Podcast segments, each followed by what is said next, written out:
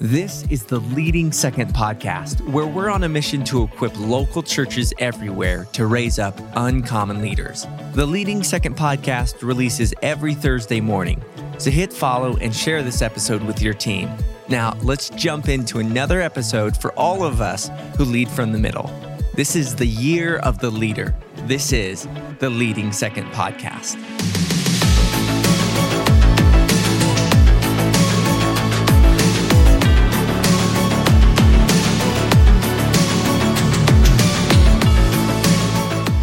Everyone, I'm Brandon Stewart, and welcome back to the Leading Second podcast. We're so excited you're here today. If you lead from the middle in any capacity at your church, you want to get it right for your pastor, then leading second is for you. So, welcome to this space today. We're so glad you're here. And today, we have a very, very special episode for you. Today, we're going to be talking with Les McKeown, the president and CEO of Predictable Success. He's the author of several leadership and organizational books that have been revolutionary for me in my leadership journey, in our coaching journey with Leading Second. So excited for you to hear from a brilliant leader of his caliber. Uh, so get ready, it's going to be a dynamic conversation today. Before we jump into the episode, though, I am so excited to announce the launch of a new coaching initiative here at Leading Second and that is Leading Second Build.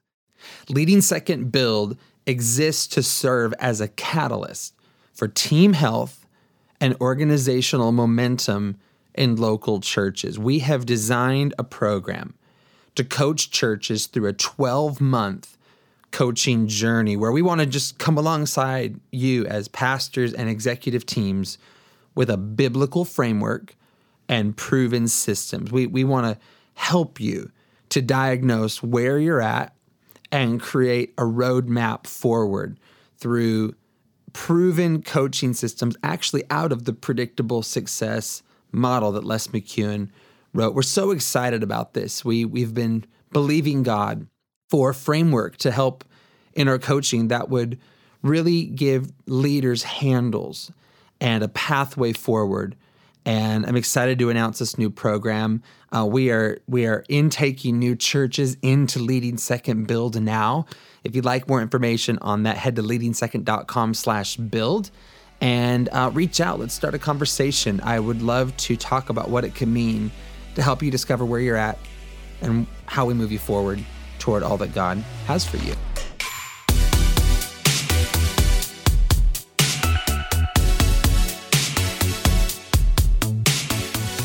All right, everyone. Les McKeown is up on the podcast today. Les is the president and CEO of Predictable Success.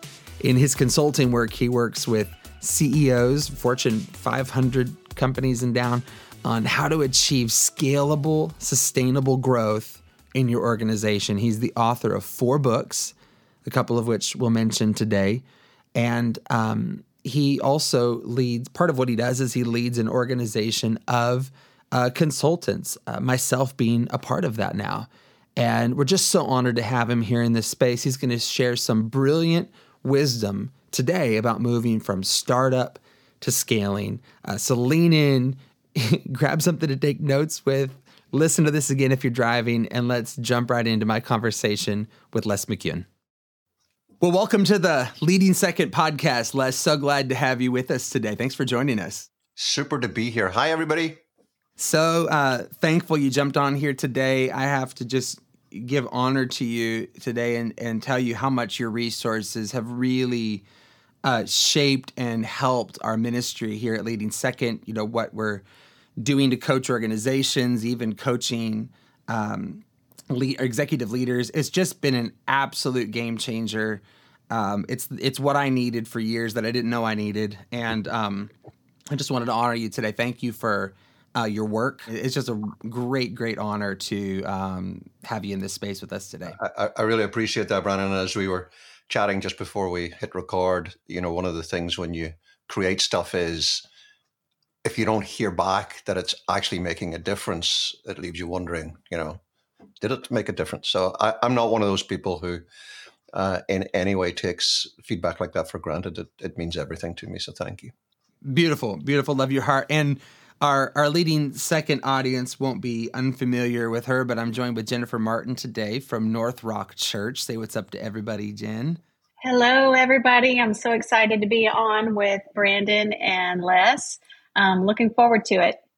Yeah, and everybody knows I bring Jen on for the conversations where I want to sound smart. So uh, Jen is here to help us help us have uh, an intelligent uh, conversation today. But I'm I'm so excited for for how we're using this material more in the life of leading second. So. Les, what I figured we could do today is, is talk about some of the uh, some of the interesting seasons that that church organizations face as as they're growing and as they're stewarding what God is giving to them. Uh, but before we we get into it, just talk to us briefly about predictable success. Your book. I mean, why did you write this book? Uh, the reason I uh, uh, primarily wrote the book was that my then uh, wonderful and still wonderful uh, wife, ex-wife now, told me that I could either write it or stop talking about it and that worked. So um, it had been permeating for quite a while. Um, I uh, had started at a very early age. Um, at the time, very interested in business. Was sort of like a weird kid thing. A very weird kid. Didn't want to be a fireman or an astronaut. Just fascinated by business. As it turned out, I didn't know then. I was interested in organizations and, and patterns of how organizations uh, either succeed or fail.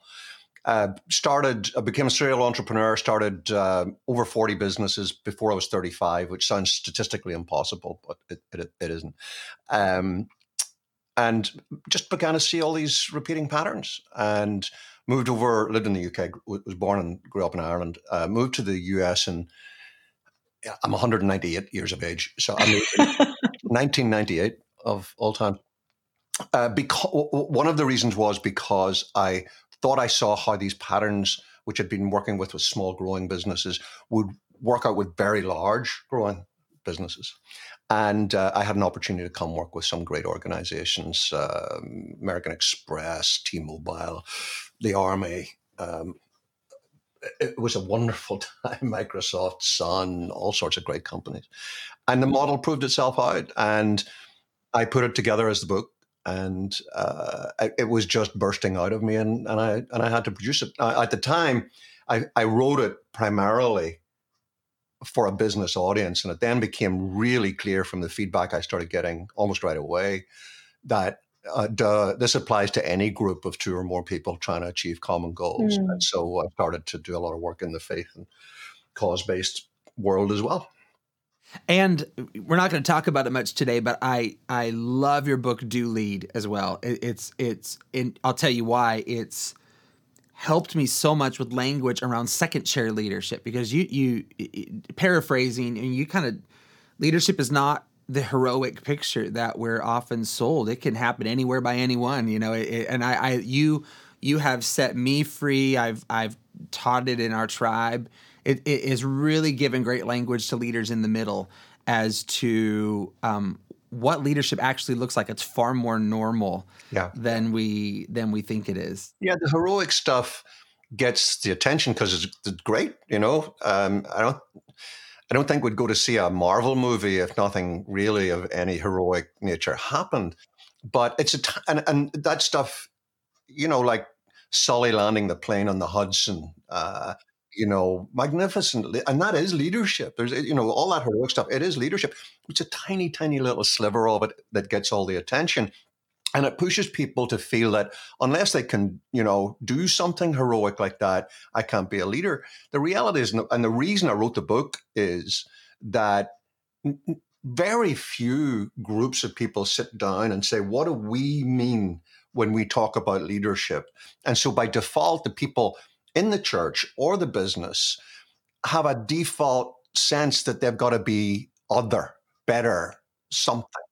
Uh, but in fact, as I define it in the book, leadership is any act, any act that gets two or more people closer to their common goals. So set a goal. If you if you if you if you're the one that goes out and gets coffee so that people can continue to you know finish off a, a presentation you've got to do 30 minutes from now that's an act of leadership. That's a not so random act of leadership. And uh, I appreciate you uh, uh, mentioning that because of all of the things that I've shared, if I could only share one part of the whole of the predictable success model, it would be that to free people from the concept that leadership has either got to be heroic or permanent. You don't have to be a leader all the time. You can move into making, you know, not so random acts of leadership. You know, uh, somebody goes stacks the chairs for the meeting uh, on Sunday morning.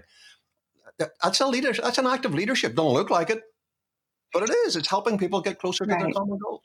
Totally, right. totally. It has brought great, great language to us. So today, one of the, I think, I think Jen and I are just going to talk to you about our points of fascination here on um, the life cycle. Uh, people can read about it in Predictable Success to kind of know. You, you know, we're not going to go into depth explaining it, but first thing I wanted to talk to you about today is early struggle, and what seems like in some places to be almost never ending early struggle. I, I meet leaders and ch- see churches all the time that are in early struggle, and and also some that were doing well pre-pandemic but got knocked back down you know to it in a sense uh, through the pandemic and are now struggling to build back out so I, I just love to hear a little bit from you about that and is staying there too long dangerous uh, yes, because if you stay there too long, you'll die. Um, that's uh, one of the things that's really important to be aware of is that when you're in any other stage of development, um, and as you said, we don't want to teach the predictable success life cycle here, but I mean, all of our listeners can. It takes like two seconds to realize, oh yeah, uh, uh, churches, any organization is going to go through various stages of growth. Uh, there are seven of them. All the others you've got an option, which is to, things aren't going terribly well, you can step back to an earlier stage, regather yourself, and push forward. So you hit complexity and get overwhelmed. You can go back to a slightly simpler stage. We call it fun.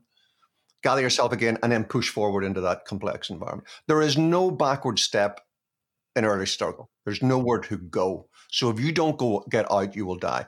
Now, that leads to why I, I believe uh, a lot of churches, as you say, get stuck in early struggle. Um, and I, and I'll if it's of value at a later stage, if you if you want to talk a bit more about why something like the pandemic pushes people who are past early struggle back in there. But just to stay on your point uh, uh, about why do so many churches or many churches seem to get stuck in early struggle? There are two things one is not unique to the church world, and another one is. The one that's not unique is some people like it there. Uh, some people are just, you know, a little switched on by the whole sense of, you know, startup vibe.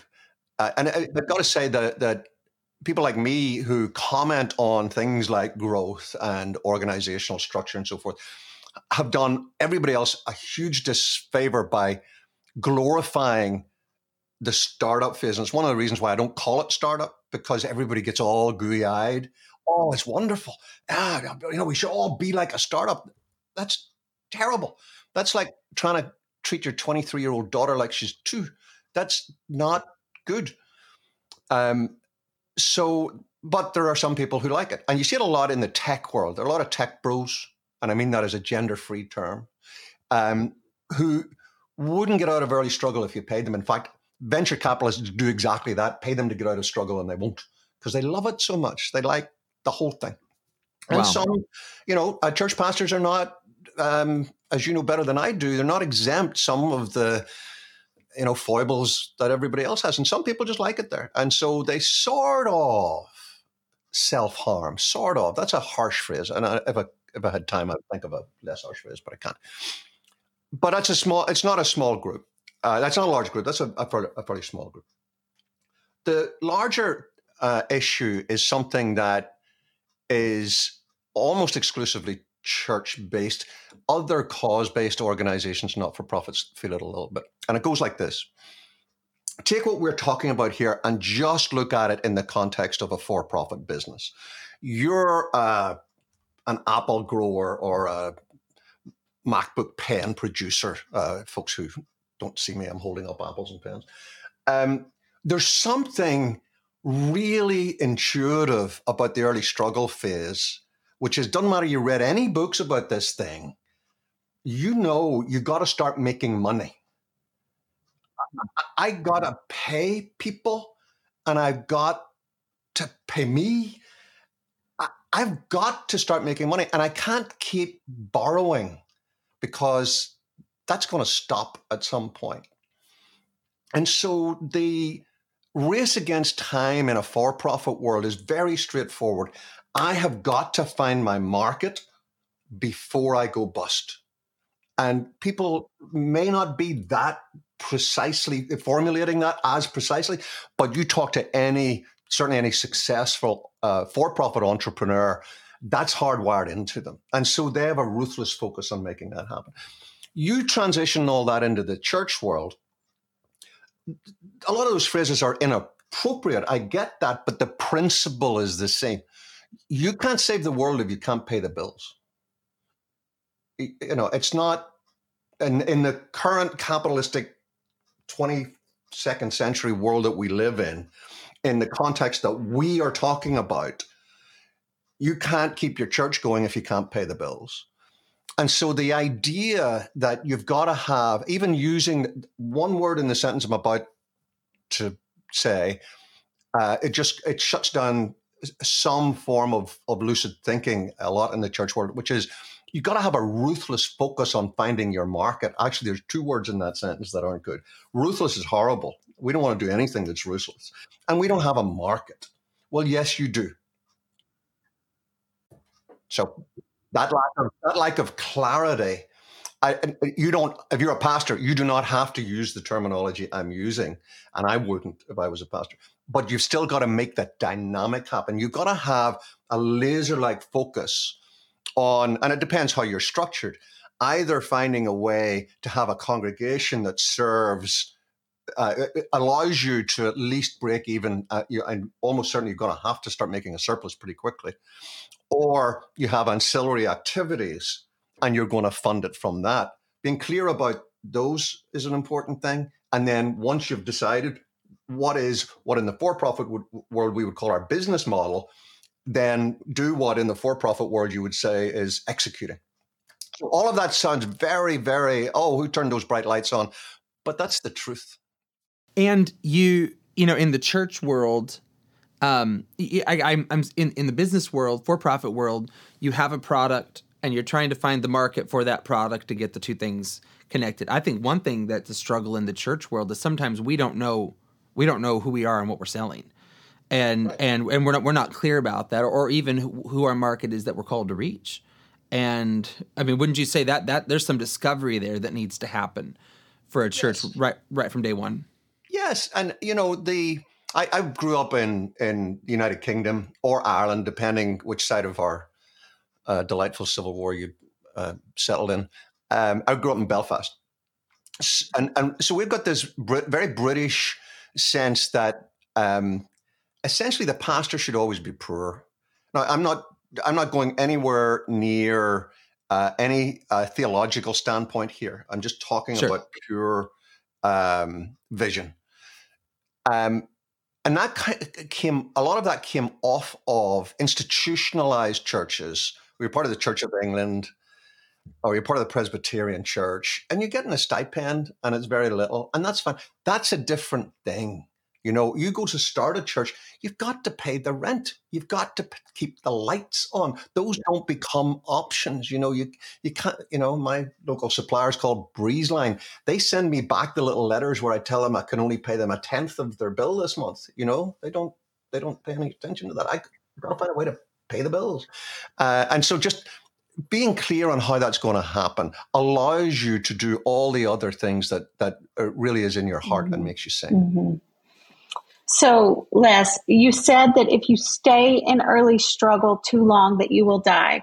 But in your book, you talk about that 20% of, of new ventures get out of early struggle. 80% don't, but 20% do. So, what are those 20% doing right to get out of early struggle?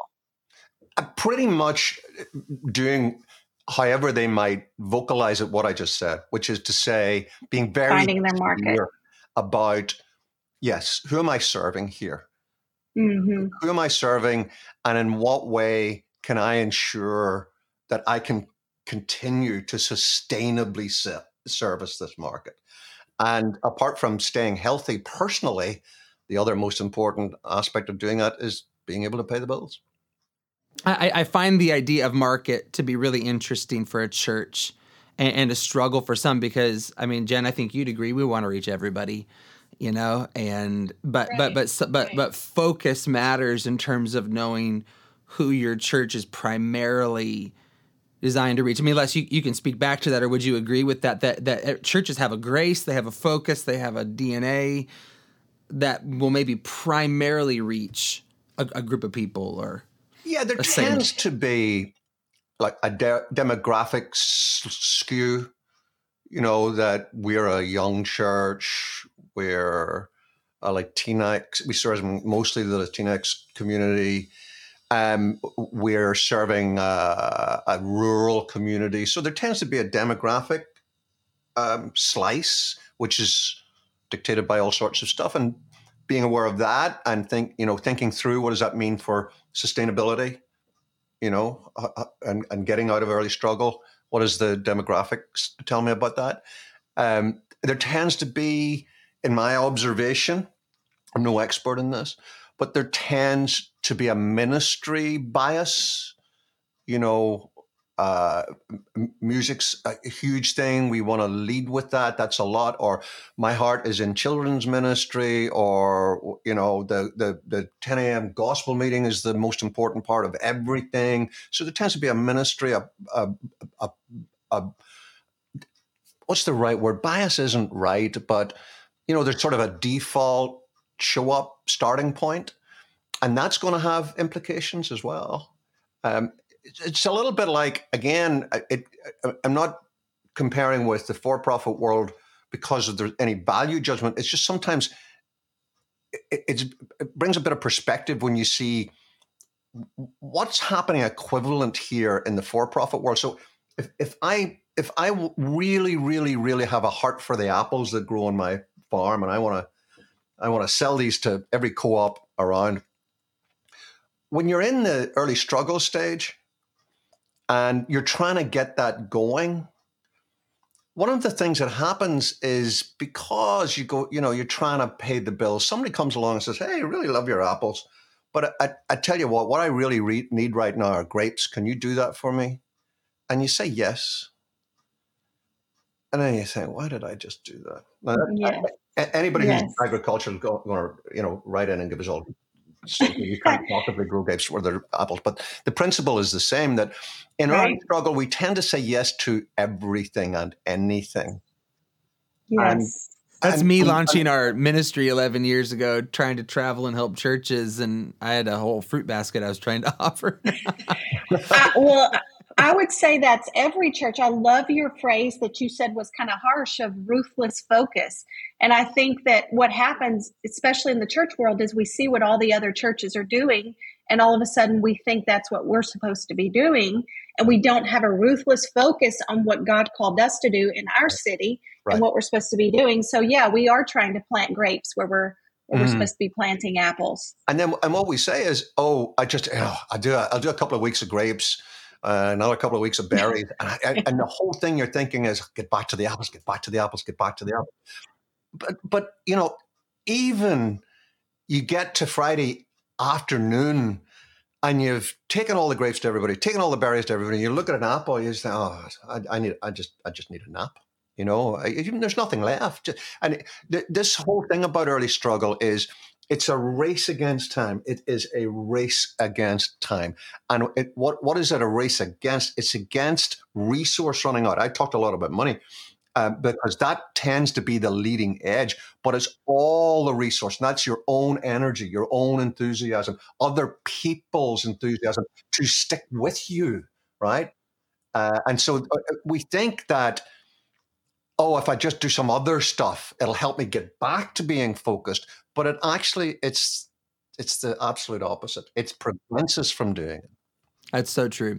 Okay, let's let's talk predictable success for a minute. Um, I think my questions lie into a couple places. You know, how does how would a church know they're in predictable success? Is is one question I have. Another question would be, why in the world would a church want to leave fun? You know, fun's fun, and why why in the world uh, do you want to have to go through Whitewater to get to predictable success? Right. Well, just to break that down real quick for, for our listeners. So everybody's now totally aware, I think, of what we were talking about in the early struggle stage. What happens when you do make that focus is you eventually get out of early struggle and you get into the first stage of growth. And I call it fun. And uh, I call it fun because that's what it is.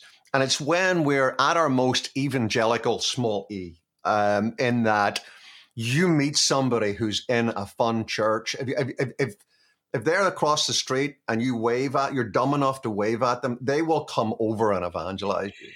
Right? they can't help it. It's just unbelievable. Everybody's aligned. Everybody's focused. This is why we started this. This is wonderful. And why wouldn't you want to stay there? And and there's no reason not to stay there. And we'll come back to that in a moment or two. It is one of the there are seven stages you can be in. It's one of the only two stages that you should be in because it's one of the only two sustainable stages. So fun is a sustainable stage, and you can decide to stay there. But here's what happens when you're in the fun stage, every, you love it, and that means everybody else loves it. And so you get successful and you grow. And as you grow, you begin to add services, you start to add ministries, you begin to add people, you start doing, you know, things that you would have thought, you know, you send an overseas ministry over to somewhere or whatever. And all of that brings increasing complexity. And you don't know you don't notice it. It's like turning the heat up one degree at a time until at some point you start, forgive me, screwing up you start dropping the ball, you start making mistakes. And not because you suddenly got dumb, although that's what it feels like, but because you've hit this stage that you just referred to that I call whitewater. And basically, in whitewater, what's happening is we can't deliver so consistently well in all that we're doing because the complexity is killing us. Whether things are falling between stools, or we're doing things twice, or the left hand doesn't know what the right hand's doing, all sorts of stuff happen. Now, at that point, you've got actually three choices, one of which you should not take. One is to just sit in there and lacerate yourself for years on end. And people do it. They get stuck in whitewater and never get out, and it's horrible. And I and it's my life's journey to help people get out of there. But you have two ways to go. You can go back to fun, say, "Hey, I liked it like that."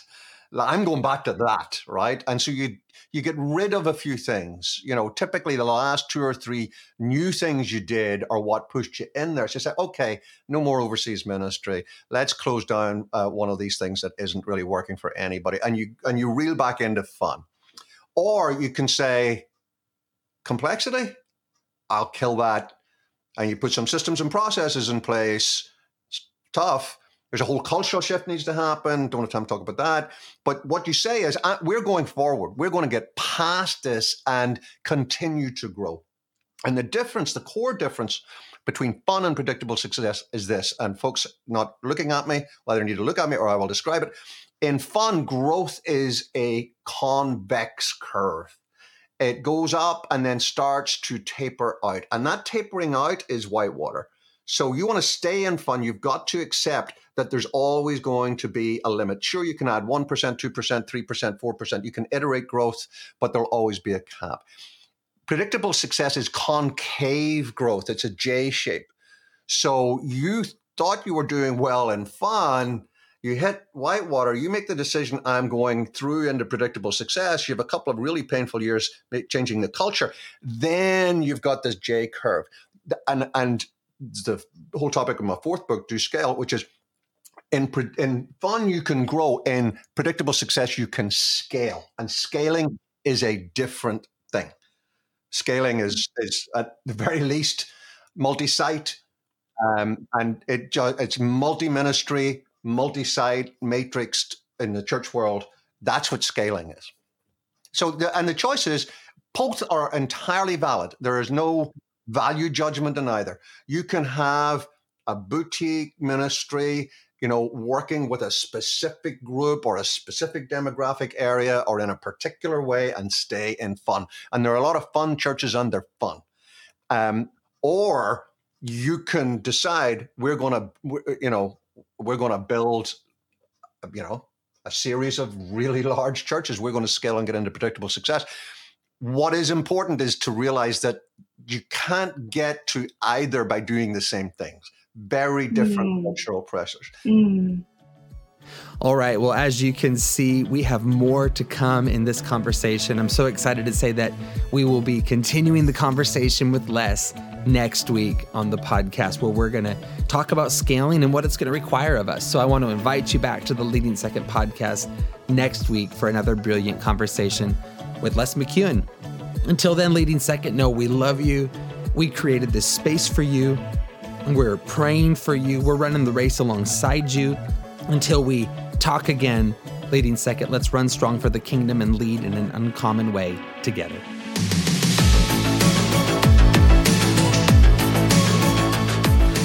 To find the episode guide, visit our website, leadingsecond.com forward slash podcast. You can also follow us on Instagram at Leading Second and join us on the Leading Second Collective on Facebook.